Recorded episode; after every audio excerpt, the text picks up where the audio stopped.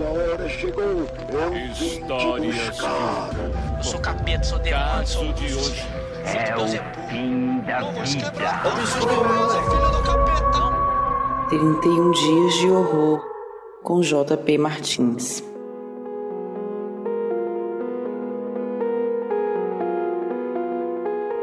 Tem uma coisa que me chama muita atenção em qualquer tipo de filme, que é o bicho feio.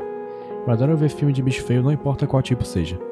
Godzilla, O Enigma de Outro Mundo, Cloverfield, Gremlins, os Smurfs. Se tem bicho feio, eu tô dentro.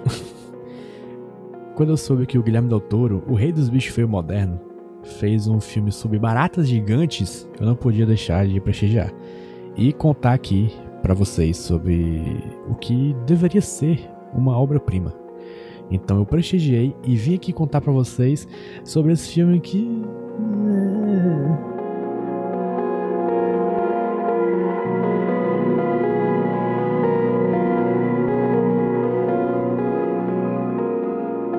Quem não tá ligando o nome aos filmes, o Guilherme Del Toro é o diretor por trás de diversos clássicos do gênero bicho feio, como Labirinto do Fauno, Hellboy 1 e 2, Ciclo de Fogo, A Forma da Água e mais alguns outros.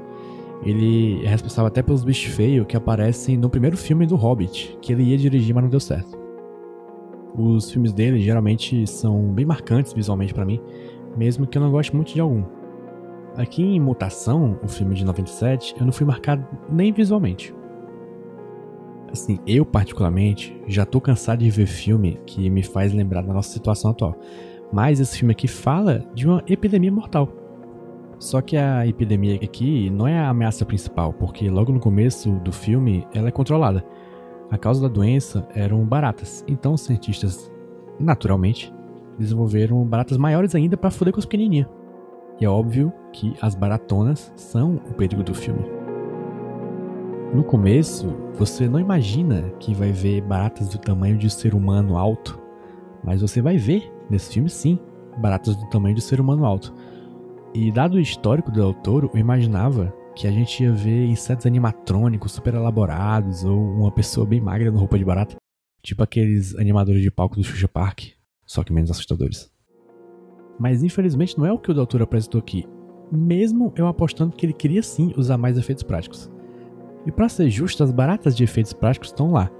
Mas para quem estava acostumado com os filmes do Del Toro, em que as criaturas são geralmente fascinantes e tem um design bem legal, simplesmente, foi uma decepção. A coisa mais legal delas é que elas imitam um rosto humano de um jeito que eu achei divertido. O roteiro é meio besta, assim, meio básico. Ah, tem essas baratas aqui, elas estão se multiplicando, viu? Vai dar ruim o negócio aqui. E é isso.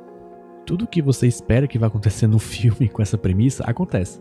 O que eu acho diferente é que no final o filme me lembrou muito o Jurassic Park, mas se os Velociraptors e o Tiranossauro fossem todos insetos. Eu achei isso divertido. E é provavelmente a melhor parte do filme.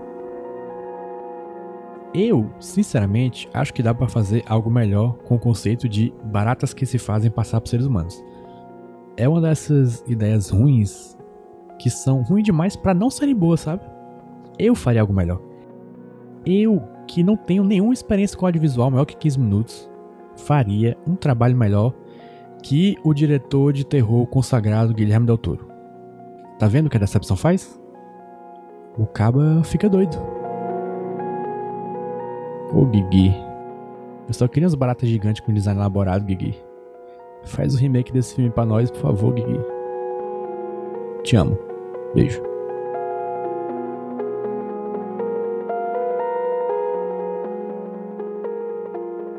Eu sou JP Martins e eu decidi que em outubro eu ia ver um filme de terror por dia e também fazer um desenho para cada filme desses. Daí o Iradex me chamou para fazer um podcast e eu meio que a contragosto vim. Para saber mais sobre os filmes que eu falo aqui, uma ficha técnica e tal, você vai lá no, na descrição do episódio. E para ver os desenhos que eu fiz, você vai lá no Jumbo Paulo no Twitter ou Jumbo Paulo no Instagram. E aproveita e me segue também. Também segue o podcast nos agregadores, dá cinco estrelas, sei lá qual opção tem lá para você. Esse podcast faz parte da RIPA, a rede Iradex de Produções Associadas, com vinheta do Roberto Dinei e a edição da 20 a 20 Produtora.